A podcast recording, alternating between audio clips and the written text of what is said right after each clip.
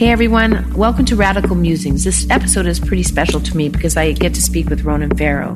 Ronan Farrow, who was one of the people to expose Harvey Weinstein and the horrific crimes against women, sexual assaults that happened through the years that he uncovered um, for a few years and tried to break the story at NBC. And, you know, he's got this great book, Catch and Kill, which tells the whole story about how this all came into fruition um, from from the people that were uh, courageous enough to come forward and tell their stories, like Rose McGowan and Emily Nussbaum, and so many, many wonderful uh, actors, um, uh, Mira Sorvino and Ashley Judd, and um, oh, there's so many. I can't uh, even Annabella Sciorra.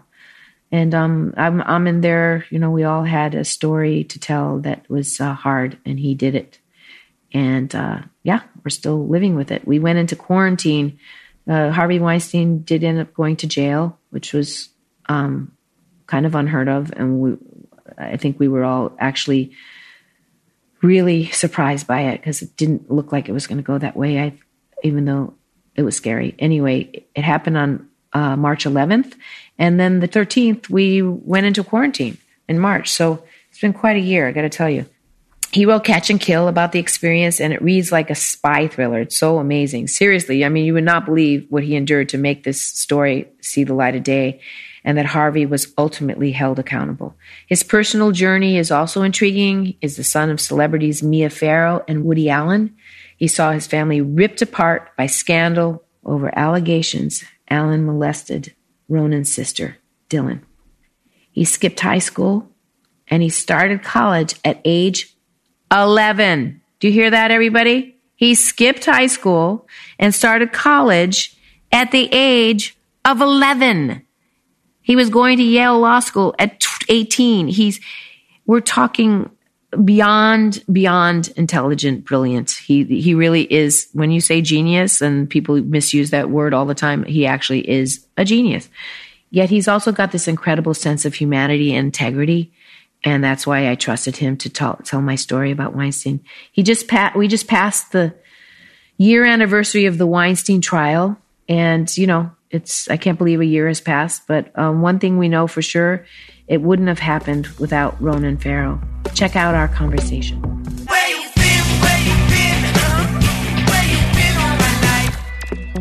How are fantastic. you? Are I'm, you away? Are you are you on in another? You're in the country. Uh, at my mom's place. She sends okay. love.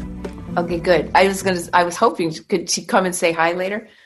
Yeah, I'll ask her. Yeah, I would love. I would love to say yeah. hi to her. I, in fact, I should do a separate thing with her only. Um, I'm sure she'd eventually. be delighted to. She's great, and and I really I want you guys to both be working coming out of the pandemic. Oh, Ronan, I just had a like a great job that was one oh, of those. Yay! Great, no, yay! No, no. no? The, this oh. it was a great job with a great with a great producer, a great creator. I'll tell you mm-hmm. later. I don't want to say it on here. And then eleventh hour, somebody at the top got rid of me. No. God damn it.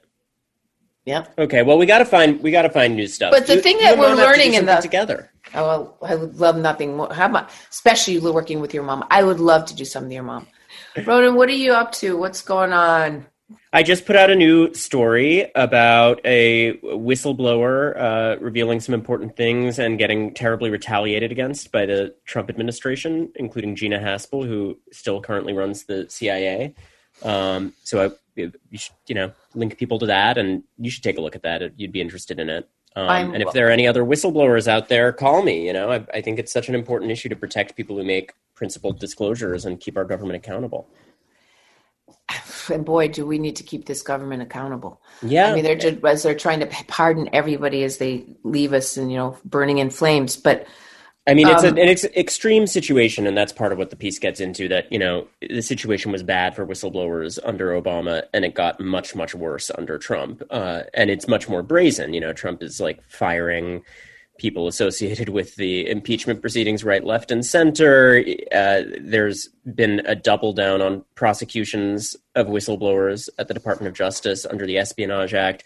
It's really extreme and really bad. But, you know, like I said, the baseline that that we started from coming out of the Obama administration was not great either. Obama set a new record for prosecuting uh, officials accused of leaking government information, many of whom you know human rights groups consider to be principled whistleblowers.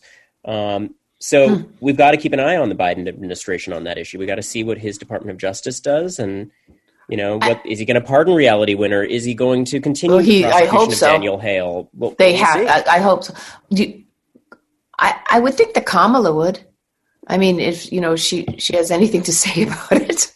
I don't know. You know, some of these uh, Daniel Hale, who I just mentioned, who was the uh, allegedly the source of the the Intercept's uh, reporting on drones during the Obama administration. So those were you know important disclosures that I think created some accountability around a, a pretty unaccountable program. Uh, he's about to start trial, sort of in this interregnum between administrations. So it'll be interesting to see if you know the the Biden administration, whoever is at DOJ, uh, when someone gets in there, considers it worth their while to pump the brakes, or if they think it's too late. Um, you know, it's a, it's kind of a bipartisan problem, Rosanna, that we don't protect whistleblowers, and it, and protecting whistleblowers has been something that uh, you know American leadership has talked about and spoken to the importance of since the founding fathers. You know, very early in our history, we talked about people who know about government um, government malfeasance should blow the whistle about it. Well, so I hope people take a look at that story and take a look at that issue because it kind of you know went uh, out during the election mania, and all anyone could could uh, pay attention to was the horse race of the vote counts coming in. But God, if we want to have an accountable government, we've got to do better on on these whistleblower issues.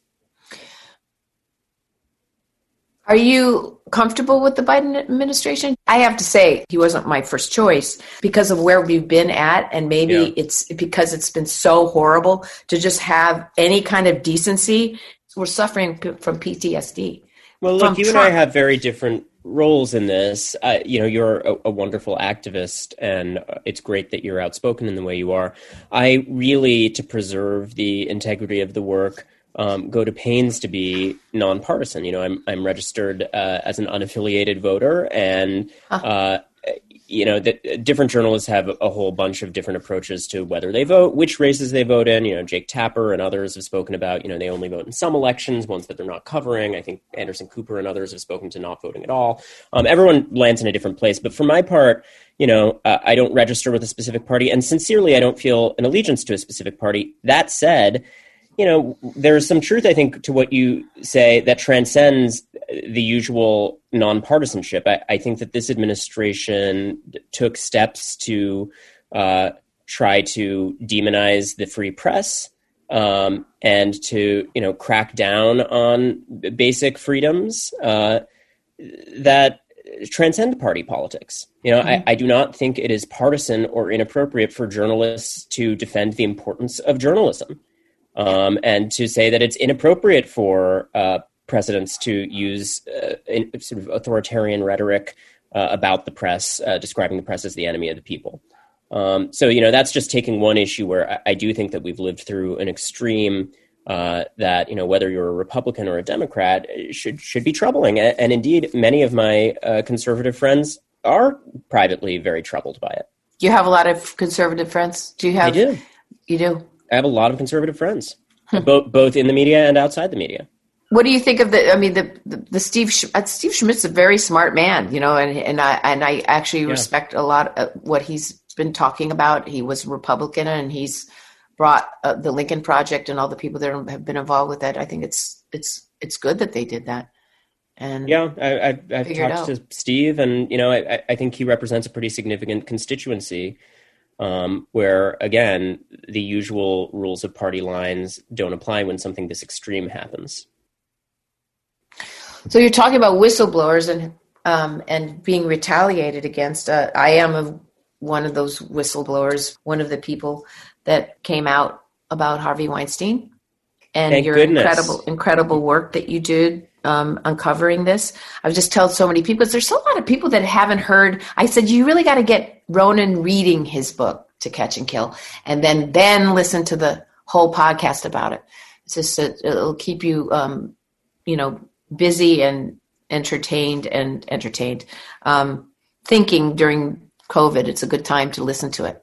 I hope it's both. You know, I, I, think even the toughest stories can be entertaining. you know, you and many other people in that story are naturally charismatic and entertaining, you know, even when you're talking about the darkest possible things. So I think all of the, the shades of emotion are, are there in that story. And I was really lucky to be able to tell it. And I was lucky that you helped me tell it along with a bunch of other sources who really had to go through hell and had a lot of doubts about whether they should be taking that risk. And I, I hope you feel like it was worth it in the end. It's it's. I go uh, back. I, yes, I do think it was worth it. Absolutely. Why did it take a bunch of Hollywood actresses and your you know story coming out for people to actually listen? When we had the Cosby women, we had so many people had come out before in cases like this with powerful men and saying you know they were um, assaulted by a powerful man, and it took this group of for some reason for it to become this kind of news. And then the best part of it for me is Tarana Burke's work has gone to the level that it has around the world and and for that I'm very I feel really happy about. Isn't she the best? I mean she's it's such a uh, learning experience just being around her and spending time with her which I've I've had the privilege to do as we've sort of spoken around the country and stuff before the pandemic and um, you know, really she became a friend a- after all that reporting came out, uh, and I came to understand more deeply the significance of her work in the years beforehand. Uh, she, on top of everything else, is someone who really embodies what we were talking about before, uh, where there's the full spectrum of uh, emotions uh, in her, and she's actually as fun as any human being I've ever interacted with. You know, she is a blast, and uh, you know, despite the fact that she personally has been through uh, stuff that you know might break a lot of us. Uh, and spends a lot of her time working on such dark issues. You know, she's a real lesson in um, sort of maintaining her, her light too, not just survival, yeah. but yeah. but um, you know, surviving with such kind of panache. Yeah. Uh, you know, she she really she stays buoyant uh, in the face of all of that, and you know, I think that's just her being an incredibly strong person and someone who knows has worked on her healing. Low. Yeah, yeah. I mean, I'm sure that's taken like, work for her. It, it is, and that's what she's taught to so many. Like to to to be in the in the power of your truth. And once you've done that, it's it's a powerful thing. It's not something to most people who, and we've witnessed it, and we know these people who come out with their truth and they spiral into the dark place and that's what you're saying is that she doesn't do that it's yes you're right she's such a wonderful woman and, and to be I, clear there's you know we both know people who uh, I think you've used the phrase like an aura of darkness, uh, mm-hmm. uh, you know, coalesces around them because they've been through a lot of dark things. And I have nothing but boundless sympathy for those people. And it's not like we can expect everyone to be, you know, a, a bubbly, fun time all the time as they deal with trauma. Um, that said, I think, you know, it is really, as I go through low moments in life, it's really helpful to spend time with someone like Tarana who just maintains such strength and grace through it all um, and such resistance to, to going to that all-consuming dark place. How are you okay so because this is you know so cliche that how are you doing during the pandemic? But you also uh, because it's been so challenging for every relationship for parents for for you know having to school their children online all day these poor kids on zoom all day. It's just it's too much. It's it's overwhelming and it's a lot. And i know for me in my relationship oh my god we've gone through like ups and downs and it's been it's been challenging. How are you doing with john? How are you guys? It's, is john you has is he using his um his heavy blanket that weighted blanket? yeah i got him a weighted blanket uh, he hasn't really been using the weighted blanket, though. Maybe he should. It's a stressful time for everyone. It, it's funny, you know. You mentioned the obligatory kind of preamble to every conversation we have now in this yeah. time, where it's it's sort of hard to avoid cliches. You know how know. how are you doing in this terrible, strange yeah, time? You know, yeah. we've we've said it a million times at the beginning of calls, but it it is sincere. I, I hope you and your family are hanging in there, Rosanna. You know, I, I probably like you feel really privileged to be able to uh, you know, make ends meet and do much of my work from home. And, you know, I'm not having to go in and be a server in a restaurant every day. Uh, or, we are so privileged. Right. A, a million it's other ridiculous. jobs where people really do have to take risks every day. Um, you know, I'm not a, a frontline healthcare worker. Um, you know, there's a lot of people who, you know, I think we've all got to really root for and pray for right now. Um, and not everyone has the luxury that that we've had of you know being able to do podcasts and interviews and reporting from home. Uh, my job still has the usual ups and downs, which can feel very extreme emotionally sometimes. Of like every story I do entails all kinds of crazy threats and smears, and um, you know that's an occupational hazard, and it's one I feel fortunate to be able to shoulder. It's part of the job, but it definitely it can be fatiguing, and I think if you couple that with you know being closed in and having uh, yes a lot of privilege in terms of how I've been able to weather the pandemic, but also a lot of obstacles to the work I do. You know, I can't meet up with sources and get. So are you? So you are you doing your HBO? Yeah. Do you have a deal with HBO? Yeah, I'm, What I'm is doing it? HBO What are they? investigative documentaries, and Really? I've, I've been really lucky to partner with some incredible. I've got a couple stories for you. Oh, please. Well, I do. Rosanna, th- what people might not know about Rosanna Arquette is she is a font of leads because boy, do you ever have an ear to the ground.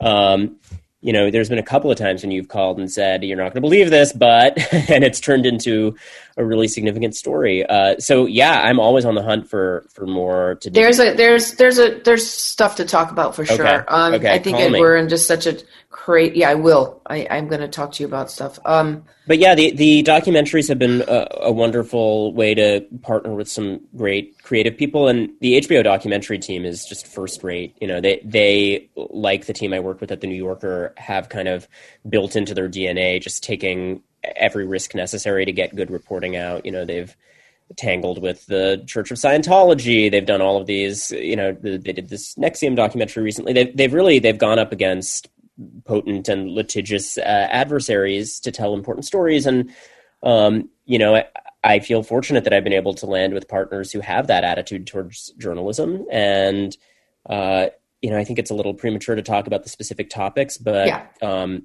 I'm working on one with uh, that's probably going to come first.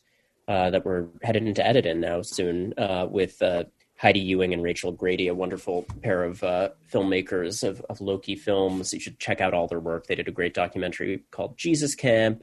oh, Um, the Jesus Camp, Yes. Yeah, they're just Ugh. fantastically talented. So it's been it's been cool, you know, carefully doing shoots in the time of COVID, everything distanced, everyone tested. Uh, you Oh, know, so you're making- you're actually going. You're you're out there. So you are in the field. You're doing it.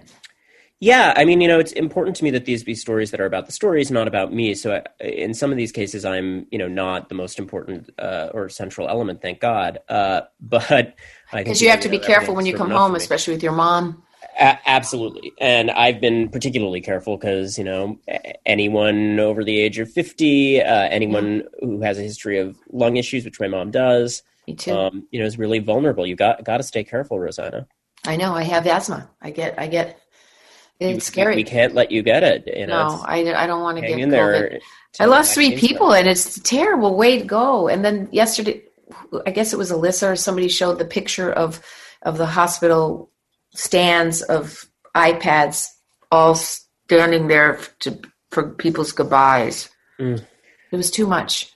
it's really really uh, uh, you know more than anyone should have to bear and I, I i'm keeping in my thoughts everyone who has gone through that I, I have one sister who was briefly hospitalized with covid but is doing okay now um, Any long term effects? Anything? you know, we, we don't know yet you know we're keeping an eye on her medical situation um, she's been okay up until very recently maybe something's happening now but Is that Coretta's mom? that's coretta's mom quincy Oh. yeah Yeah. And she's you know young and healthy thankfully and i, I think we'll be fine. Uh, but obviously not everyone has, has been so fortunate as to have the relative affected be one who is probably going to be capable of weathering it. So so all of that you know does create a psychological weight rosanna. It's Yeah.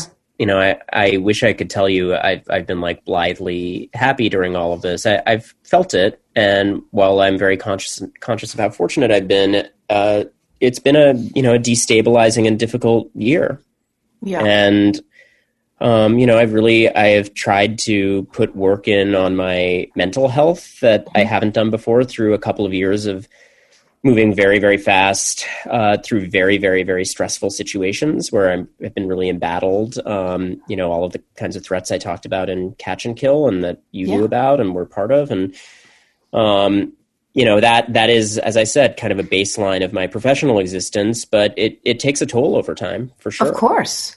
So Can you tell me? Because I remember you telling me, or was your mother told me uh, that you went, you had gotten in college, all these colleges at 11 years old. Do you mind talking a little bit about your childhood? Was it Columbia University or somebody, and you were 11? I ended no, up you're too young. You can't go. Uh, Columbia was one of the the places that I considered, uh, and they were wonderful there. Uh, but but in the end, I think correctly, my mom was the one who thought a she wanted an easier commute because I was going to have to be driven to class for the first two years at that age, um, and then b you know I think she wisely gravitated towards putting me in a smaller setting given my age. So I wound up at Bard, which was a fantastic experience.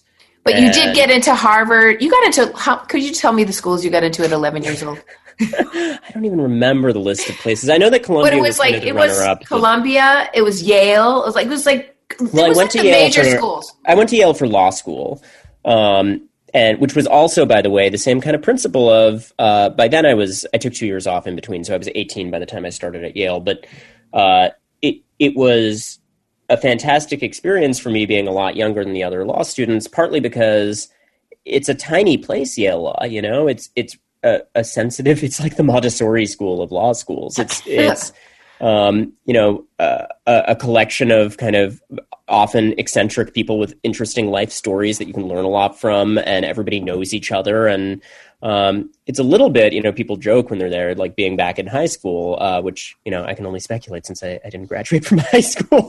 but that was kind of my, my high school, and, and what a wonderful uh, thing. Did you just to be a went directly to college? I went direct. I, I took high school classes at a local high school during middle school. I, I skipped what was it seven grades, so I did everything kind of out of sequence and at the wrong time. And you, fair listeners, and Rosanna Arquette will have to be the judge of how socially dysfunctional it's made me. No, but I love. You know what I love is that your mom. We we have to. You know, if people don't know that Ronan's mom is Mia Farrow, the great Mia Farrow, great actress, beautiful, incredible actor, and um, that she rec- that she recognized. You know, in all her kids, but to Bard, which was far from Connecticut. I mean, yeah, it's for the first an two years, and then I, I lived on campus with a professor for the last two years. But for the first two, when I was really a baby, uh, she, God bless her, drove me along with a couple of friends. My godmother Casey, who's the most wonderful person, um, did a lot of driving as well. Uh, so people kind of came together to keep an eye on me during that phase, and I really inflicted it on them. I mean, my mom was wonderful to go along with it, but I was like the helicopter parent, or, or I was my own stage mom. My mom's input was always to kind of say, "Hey, sure you don't want to be just in normal grade school, and couldn't you have fun that way?" But I was. I mean, I don't know. I, I would like to say that it was sincerely just intellectual curiosity. And I think that was a big part of it. I was bored with grade school work and I, I was having such a blast with the college courses. I, uh, I, I was very fortunate to be able to do Johns Hopkins has a program where you can take uh, college classes early during the summer. So I started doing that. Um, and I was reading a lot. And I think a lot of it was genuine curiosity. But I'm sure, you know, if I'm going to armchair psychologize myself, there's also like just a bottomless well of insecurity that I'm constantly filling where I, I needed to be, you know, the best at all the things. Uh, Do you feel that was because you because you have like a lot of brothers and sisters, so you were all this a huge huge family because your mother's uh, a beautiful activist, she and she adopted many many children. Yeah, I really admired that she what she did with the, the family, and you know, it was very inspiring uh, being around and loving people who had a much harder lot in life than I did. You know, a lot of my siblings have significant physical disabilities um, and mental health issues, and you know that can be uh, punishing to grow up around in some ways. You know, it these were not like issues that went away. You know, I, I was pretty tumultuous over the course of my entire life. Um, but also, I really got to see people surmount great obstacles and show a lot of strength. Uh, so that's something I've I've always learned from. Can we talk uh, about Dylan? And Yeah, she has sure. a new book. She has a new book. You grew up with your father at the time, Woody Allen, and your sister. That's a very famous case. Was was molested by him, and that your mother's fierce warrior nature, protecting her child, fiercely coming out against that, affected her whole career. Yeah, I admire her for it. We all do. You know, anybody who's human being.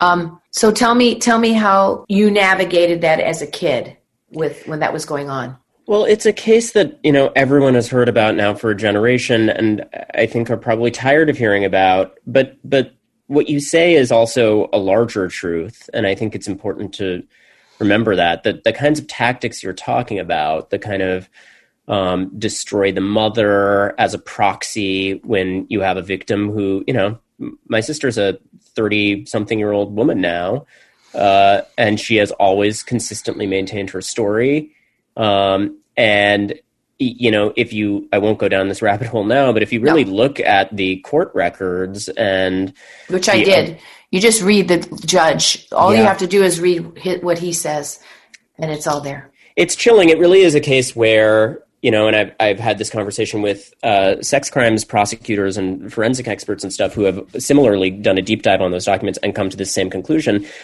It really does appear that you know he got away with it, and I don't think that would have happened now. Uh, I think that there was a lot of manipulation of the process. Um, I mean, cra- crazy stuff. And the that, press. Yeah, I mean, there was there was a New York uh, social worker investigation where one of their top ranked, most respected social workers concluded that my sister was credible and consistent in her allegation, and the mayor's office ordered him to change his finding. It was a crazy, and it, that was in the media and stuff at the time, and everyone is kind of. And who was the mayor at the time? He just died. Um, uh, I'm actually I'm forgetting his name. Okay. Uh, Dinkins? Dinkins. Oh, oh, it was Dinkins. Yeah. Really? Yeah. Mm-hmm. Oh, that's a bummer. Uh, it is a bummer. Damn. Um, but you know, it was a real, it was a case where that guy has always maintained that was his finding, and he faced a you know a pretty significant retaliation campaign as a result of it. Gloria Steinem, interestingly, as a journalist, was one of the people who who covered that story initially, um, and has been pretty outspoken in, in saying like there was corruption here. Uh, but that's all you know. A sidebar. I think that the the wider truth is uh, a lot of the tactics that you see in that case are old fashioned tactics that have been d- discredited and people should be wary of in other cases too. You know, the okay, well, they, you have a you have a credible victim maintaining their story into adulthood. Well, let's let's blame the mother. It's got to be a disgruntled mother. That is that is it shows up in so many custody cases, so many abuse cases. In the Weinstein just, case, it's the same thing. they did the same thing. The dirty tactics right? Dirty, dirty tactics, and just you know specifically in uh, you know cases involving uh, uh, children, blame the mother is like the oldest tactic in the book, and and just you know the, the numbers show you it's it's just not a thing that's usually true. You know, it's it's something I think people should be really leery of. Um, and similarly, you know, the whole concept, uh, which really was uh, elevated in the zeitgeist by uh, the Woody Allen case of parental alienation. If you actually look at the literature around parental alienation, it was pioneered by a, a really crazy, discredited character with a lot of misogynistic and other problematic views. Um, you know, the numbers that we do have in terms of actual research into does this actually happen that kids can be completely brainwashed where they maintain stories for decades and decades? Uh, it really, it really, and it really can. It right. It well, it you know, you don't get uh, a brainwashed kid to make up a story like that. It's a, it's like a just the most infinitesimally small uh, percentage of cases where there's any evidence of that kind of, uh, you know, that you can coach a, a whole fact pattern into a, a, child's mind. It just it doesn't exist. So it's the it's a crutch that gets that used. I gave, that yeah. text I sent you the other day about mm. that person to talk to. Mm. I want you to. okay. To okay. Yeah about this subject? Well, it, I'll do that. And in any case, it's you know it, it reveals a lot of uh, discredited tactics that I hope fall by the wayside now that we have a greater understanding of these issues, and a lot of manipulations of justice systems that I hope are also a thing of the past now that people are sort of hearing victims uh, and women more. I hope. Well, I just also want to say that uh, Dylan has written a book. Yeah, called Hush, Hush, which is really good. That could be turned. She's into, a beautiful writer. Yeah, and she's working on the sequel now. Could be um, a could turn that into a major motion picture. Yeah, let's let's set it up. Let's get you in it. It's you know she's so talented, and one of the she things is. I wrote about in in Catch and Kill is how she partly because she'd been through all of this. I think really had a struggle coming to a place where she could fully embrace her talents and her voice, and it's wonderful to see her doing that. Well, you see so many women who uh, they want to tell their story, and then a lot of people spin out, and that's what we're talking about. Tarana, she sticks with her light, but it, it is an empowering thing to be able to speak your truth, and then there is something that comes along with it that can be from abusive from other people towards you. I know I've, I've I have a lot of friends that I we know, um, and you know who defends him to the death, and and I've kind of lost friendships over it. Well, I really respect that about you. You know, I've had uh, people uh, for a long time sort of looked the other way, and I think that that is emblematic of the broader treatment of sexual abuse issues um, in Hollywood and beyond. And it it was always striking, you know, the people who long before the Me Too movement came to the prominence that it, it's come to in the last few years came up and said really principled kind of at the time countercultured things to me. I mean, of course, you were someone who always took a principled stand on this sort of thing. Uh, you know, Jane Fonda, yeah. who's been ahead of, ahead of the curve on so many issues. There's those great old yeah. clips of, about her talking about gay rights and so forth. Yeah, I mean, she she going back years and years had said to me, I don't even know her that well, but made yeah. a point of coming up to me and saying, I have refused to do Woody Allen movies. I would not do it. You know, uh, this is a stance of principle. People who looked into it, I think, particularly women who looked considering the facts and listening to the Survivor she came out, you know, when our story came out, and she remembered I had told her years ago because she's a great, great friend of mine, and um, and uh, and told that I had told her before before we had talked. She's she's fantastic and has yeah. continued to be such a strong, cool voice on so many issues. Uh, Rosie O'Donnell was always incredibly principled on this. You know, there were people in the industry who sort of knew and really, I think, understood that there had been a miscarriage of justice. But by and large, uh, it is easier for people to look the other way. I, I looked the other way for a long time. It really took me as an adult going and looking at those records around the case to understand what had happened there. Um, and, and you and you looked as an attorney brain too, not just brother. Yeah, yeah. As a lawyer, as a journalist, um, you know, as someone who looks at a lot of these cases, obviously I'm not an impartial party, uh, but I, I certainly bring to the table a bunch of skills in terms of assessing the credibility of these kinds of allegations and, and in terms of coming at them with a, a note of skepticism. I mean, of, of course, I would have loved for this to be untrue. it would make my life a lot simpler. Uh, but unfortunately, I, I think the preponderance of the evidence suggests otherwise. So you you have a fiance, a yeah. partner. Your partner, yeah. John, love it. Leave it to love it, love it. We love him. um, and you guys are crack me up because when I see, I've seen you on um, when you get interviewed together. Yeah, so I'll, I'll go on his show occasionally. It's you know, funny. It is funny. He he likes to keep uh, a little bit of separation there. I've been saying for years. Every time we we do something together, there's sort of a chorus of, of people uh, saying like, they should do a show together, which you should. I, I personally think would be fantastic, but even 15 know. minutes, just like just getting, yeah. just having a conversation. I mean, just, I remember, um, what was the one you're doing the video game and you're blind watching the video game? Yeah, in, the, PSVR. Oh yeah. gosh, your relationship, but I, I think he's such right. a political voice and he's so, so smart. So the two of you together, do you, well, it's argue. a funny it's a funny dynamic for that reason because yeah. we do argue a lot, and I think people I find that entertaining. And and I think there's you know there's a nice dynamic there of like him as the outspoken political firebrand and me as the more down the middle reporter, uh, and almost like you know the straight man to his antics. Uh, I, I, think uh, is something that we should do more of at some point. But he's he's very rigorous about saying you know I don't want to do a Joe and Mika thing. No disrespect to Joe and Mika, just yeah, like yeah, yeah, yeah. For, no, our, for our relationship, do we want that? You know, he's to, right, to though. be out there together professionally in the spotlight all the time, and, and what effect does that have on a relationship? You know, God bless Joe and Mika for for making it work, but I imagine that's uh, a challenge in various ways. I don't know. I say go for it. People, yeah. let the audience decide. People should uh, harangue him into uh, into considering it.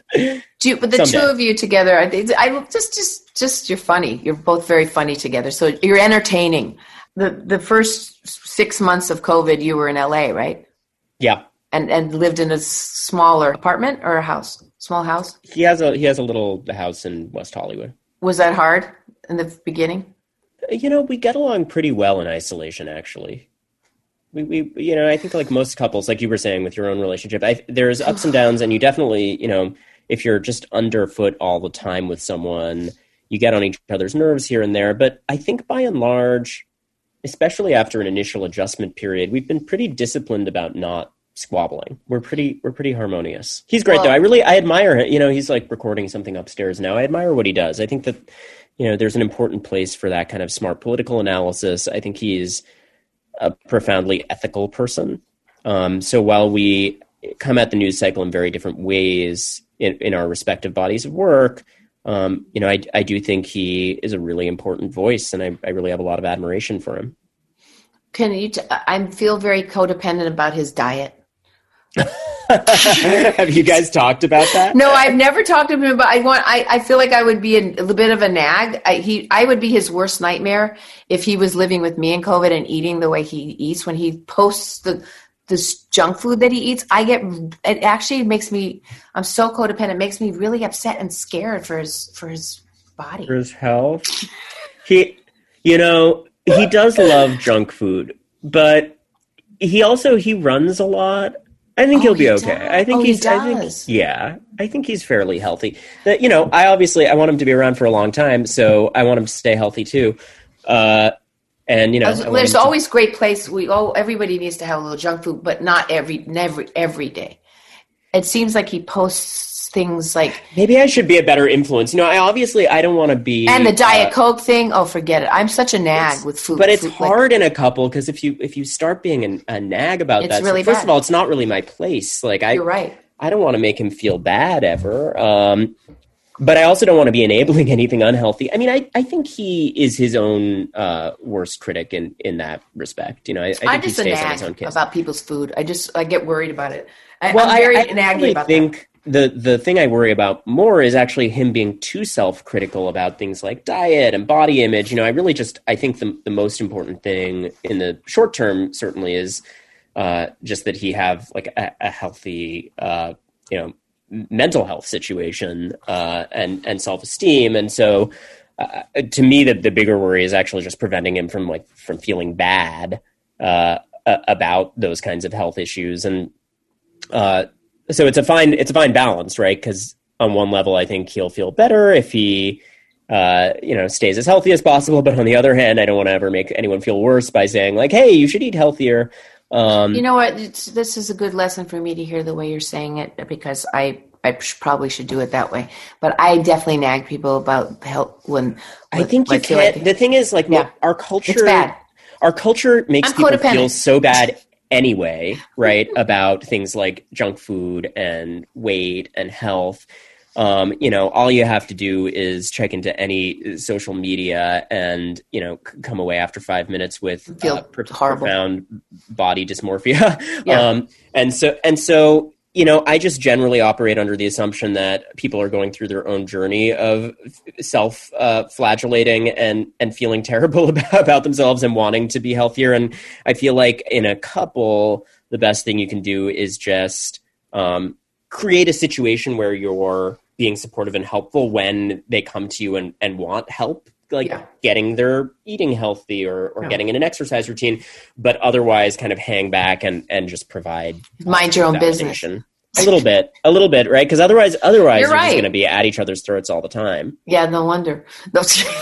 I, have been like no because my guy smokes cigars. Like it's not a, but he's it's it kind of calms him down. But then I'm so mm. I said no, but your lungs. We got to keep the lungs clear because of COVID. Yeah, so that's a tough one. I really freak, and I I I can't be around cigar smoke at all because I'll just go get bronchitis. I'm so you know I feel like there's room probably to have one gentle constructive conversation where you say hey i don't want to be a nag I, I really care about your health, and I I just I hope that you're considering the health ramifications.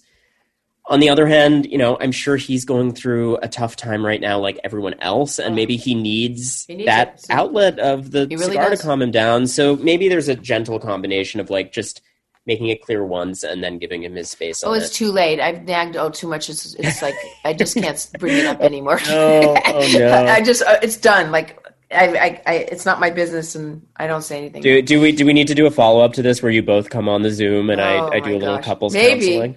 oh, that be he'll he would love it. Uh, he would love it. So tell me when you have negative stuff at you for yeah. what you do, which is your journalism and uncovering all the time. It it pisses scary stories. Off. Yeah. And it, people it, get very angry. And how do you deal with the ramifications of that for yourself? Not as well as I should. You know, I, I think I lived for whatever, however long it's been since that that first Weinstein story. I mean, I was doing contentious investigative stuff beforehand for TV and in other places, but that was really the beginning of a cycle of stories I've still been on where, you know, each one is kind of mortal combat.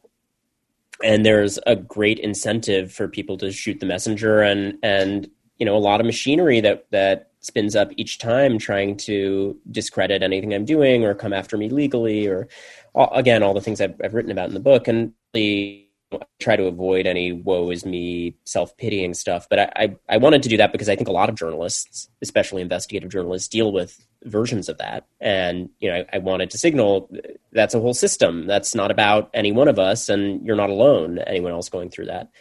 Um, but I lived in a space of dealing with that as a baseline, just level of stress, you know, every day being kind of sleep deprived and sometimes literally physically on the run uh, oh. during those times when I was being followed. I talked to you once. I was supposed to see you, and you just gotten off the plane. We were going to have dinner in New York, and I was there for something, and you were sick. You were getting the flu. Like I, you needed to be home in bed, and I was like wanted to send you soup. You were just really, really wasted. Yeah, yeah. There have been a, a lot of stretches of time where I've just sort of run myself into the ground physically and and emotionally and um, you know, it's it, it, doesn't feel great living with that level of stress all the time. And I I wish I could say you know I let it all roll off my back um, because intellectually I certainly know it's just it's part of the job and um, that it you know should feel like a privilege to be doing work that uh, creates an impact and inspires that kind of uh, response. You know, I, I think generally if uh, your work is um, pissing off people who have been accused credibly of of terrible crimes, uh, you're on the right track. Yeah. Uh, that said, you know, I, I, think I really have been overdue to kind of take a deep breath and work on myself after a period that really kind of uh, could be psychologically shredding. You know, I, I think that it's it's hard to make it sustainable to live in that place of stress um, so much and you know, it's, it's I don't want to again be self pitying because I no. certainly get plenty of you know adulation and and it's rewarding. Um, you know, I, I get uh, much more attention than and positive attention than a whole lot of my my peers in in journalism, and I'm very conscious of that. You know, peers who are doing incredibly important, consequential work. Um, but you know, stress is real and anxiety is real, and and uh, you know, the fact that journalists who are targeted by those kinds of tactics, uh, you know, do experience it taking a toll is, is, real. So I've started talking a little more openly about that in a way that I hope uh, is about something other than my own uh, issues. But even having a therapist to download this stuff with, because I think we're all collectively so anxious anyway. And then on top of it, the intense, intense life threatening sometimes uh, work you do. Yeah, I mean um, it, it's. I, I, don't want to overstate it. Like you know, I've done work in uh, Afghanistan and other conflict zones, and and been around you know the the kind of frontline workers in those settings who are really facing uh, threats to their physical safety every day on a much more acute level. But but yes, getting death threats and legal threats and being chased around and um, approached by people using false identities to try to extract information. I mean, all of that is um, oh. does take a toll over time. Um, Did you have that to people that were pretended to be something that they weren't? Yeah, I mean that's all that's laid out in the in the book. That's part of the t- tactics. So you know, I try to strike a balance between keeping it in perspective and also that woman, that woman that did that with Rose. That yeah, yeah, that black cube agent. There's there's plenty of that that happens. Um, I'm working on a story right now that involves some of that, and it when it comes at you personally, it, it can absolutely take a toll. I, you know, I, I guess the thing that I would say is I'm just out there keeping my head down, trying to do the work the best I can, and um, I try to not let the noise, either the kind of the uh, positive attention or the attacks, uh, get in the way of that. You know, and it's ultimately it's a a pretty simple, old fashioned thing that I'm trying to do of investigative journalism. And, you know, my job is to do it as carefully and meticulously as possible. And thankfully, in everything I do, I have an incredible team around me at The New Yorker and at HBO, and everything is, um, you know, surrounded by layers of editors with really good judgment and fact checkers who are on the side of caution. And, um, you know, it's easy to make journalists a target, but ultimately it's about the underlying facts. And I hope I can continue to expose important underlying facts. I feel like that you never took a break. Like, yeah. like you literally have not stopped for what five years i mean like yeah like a long time since you know everything that was happening in nbc and you have uncovering the matt lauer stuff on top of it all of this you have not stopped and have yeah. you ever thought I Although I, I, always go to pins, by the way, to make sure credit is assigned where due. I did not break the Matt Lauer story. Matt Lauer was first accused of sexual assault, serious sexual assault, uh, in the New York Times, actually, uh, about a year before I ever uh, turned to that issue. But um, you, but you did uncover the cover-ups of all of that. Yes, yes. You know, I, was fortunate to to have a bunch of people around that story talk to me and and flesh out our understanding of it further. Um, but it was you know that's one where where my contribution was was incremental, and there were a, a whole group of great reporters, um, also uh, several reporters at Variety. Um, Elizabeth Wagmeister and uh, Ramin Setoodeh were were uh, two of the reporters there who worked on that. Um, there's been a lot of people, as with most of these stories, that sort of built out our understanding and revealed a lot of important things. Um, but yes, you know, it, it, has been a period, to your point of of um, you know, one large scale, um, quite taxing story after another. And I mostly feel really fortunate to have been able to uh, maintain that pace, but also I am deliberately trying to uh, give myself time to, you know, attain equilibrium and and do some healing in between. Uh, I think it's good, Ronan. Yeah, because because if you're not, a, there's so many stories to tell. There's a lot, and people really need you. But in order for you to do it in the way that you do and put your all into it, it's like it's okay to take a couple months, like really off, like really, really. But I, you're, I don't see you ever doing that. I'm like, trying. I mean, the I, I I haven't allowed myself enough. I think you're right. I, the you know I I wrapped up the podcast uh, the Catch and Kill podcast uh, this spring, February, mm-hmm. March, and then um, and then we on, went into went into lockdown. Right. Then we went into lockdown, and uh, I've thankfully been able to continue work on the documentaries during that period, um, and also worked on a number of of stories over the summer. Uh, one of which, as I said, just just launched this this whistleblower story, which was something that consumed the better part of a year. Um, and there were a couple of other big political stories, which you know may yet see the light of day at some point. Uh, and I'm kind of I'm launching a slate of new investigations now. Um, but I, I, no, I just almost don't want to bug you with the stuff, but I I think I need to.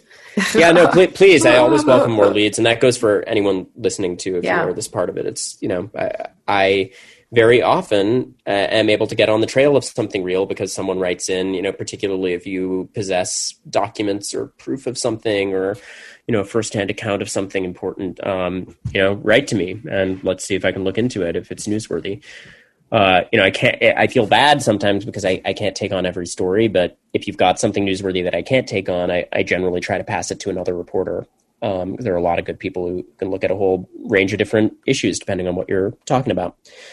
Uh, but but yeah, I, I, take your point well, and I, I do think uh, at some point I may have to take a, uh, a bit of a break and step back. Being home though with your mom and being at the family home is that is that healing just being there? Yes it's been wonderful to spend some time with her. You know it's it's just me and she was John alone here. Yeah uh, she was alone for a long stretch. I mean, she does have. There's two of my siblings who live uh, in the neighborhood. So she has the grandbabies. She has grandbabies around, and, and one of those families has elected to kind of be in a bubble with her. You know, they don't send the kids to school, and they don't have interaction with the outside world. Okay. Um, uh, and everyone is you know tested routinely and doesn't really have any contact with anyone. Uh, so you know people have been careful here. I think as people should be right now, Yeah. and uh, it's been wonderful. I, I realize many people are completely isolated Yeah. and have it much worse in that respect. And and I've been thankful to be able to see family during this time a bit. Uh, Are you with you're with your husband? Uh, Is- yeah, is my daughter there? was with us the first the first the first couple months she was with us. She had a breakup, moved in with her cat, and that was I could just make a a series just on Yeah, that. Yeah. So oh, it was intense, but she's amazing. Maybe And- she should. She's so charismatic. I would watch Ugh. that. She's so great. Um, Great. but you know, it's been it's been challenging for for her and I all bet. her friends. You know, it's been a lot. But I do you think that since uh, Catch and Kill, there, how has the media culture changed? Do you think it has at all? You know, I'm probably not the best equipped to say. You know, I'm not a I'm not a day to day media reporter. Um, I certainly think there's a greater understanding of the challenges to bringing complicated and contentious investigative stories to light. Um, not just because of Catch and Kill, but because of a whole set of revelations of the last few years. And you know, I, I hope that that further empowers reporters. You know, I've definitely heard from reporters at a variety of outlets, including ones that I've reported on, like NBC and CBS. Um, you know that that they feel like there's more space for them to do what they have to do professionally when they're reporting on tough stories because of the events of the last few years, and um, I hope that that's the case. Ronan, I wish I could talk to you for a long time. I really want to. Will you tell your mom I want to do this with her? I wanna will. Do, I would love. You guys should do it. Got it. We definitely got to do a Mia Farrow. And we've got to l- we've got to set something up for you guys to do together. I I, I hate hearing that that job that you liked oh, fell Oh, through. this is the thing. Her and I should do something like the children's hour esque. You know, something like that. I don't know what the project is, but we should find something. And, I mean, we're, and- we're we're we're too old for that, but just like that kind of story, two women in a setting, you know, dealing with stuff, and, and it could be great. I mean, I as a viewer would love to see more of both of you on screen, and Mm. together would be a delight too. And I, I think I speak for a lot of people out there when I say that. And there are so many fabulous directors who, you know, have come up to me and, and talked about wanting to see more of both of you. Oh, Uh, it's got to be possible if there's not a project out there right now. It's got to be possible to set one up. that'd be fun. Yeah, but it just would probably have to be, um, you know, independently made in the way things are. That's the one thing we we're seeing is that we don't have to be reliant on studio system, right? This is changing things. Just People are make just making their Let's art. find the right property. Find right. a you know find a great book that's coming down the pike or a script that hasn't been produced with with the right parts for you guys, and let's make it happen. Are you writing the screenplay to Catch and Kill?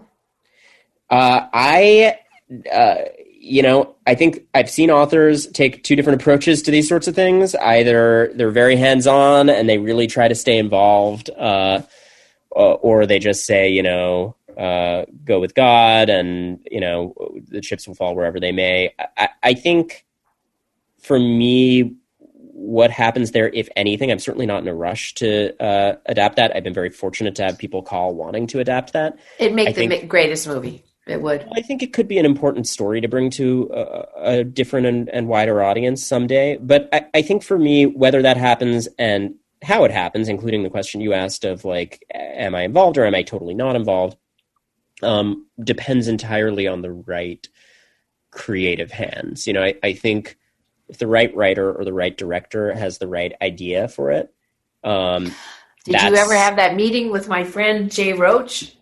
You know, I, I have talked to Jay a few times. I ran into him. He, I think he came to a I think he would do a great job with this. a show that I was on, and yeah, I had a, f- a fabulous conversation with him, and he's the loveliest guy.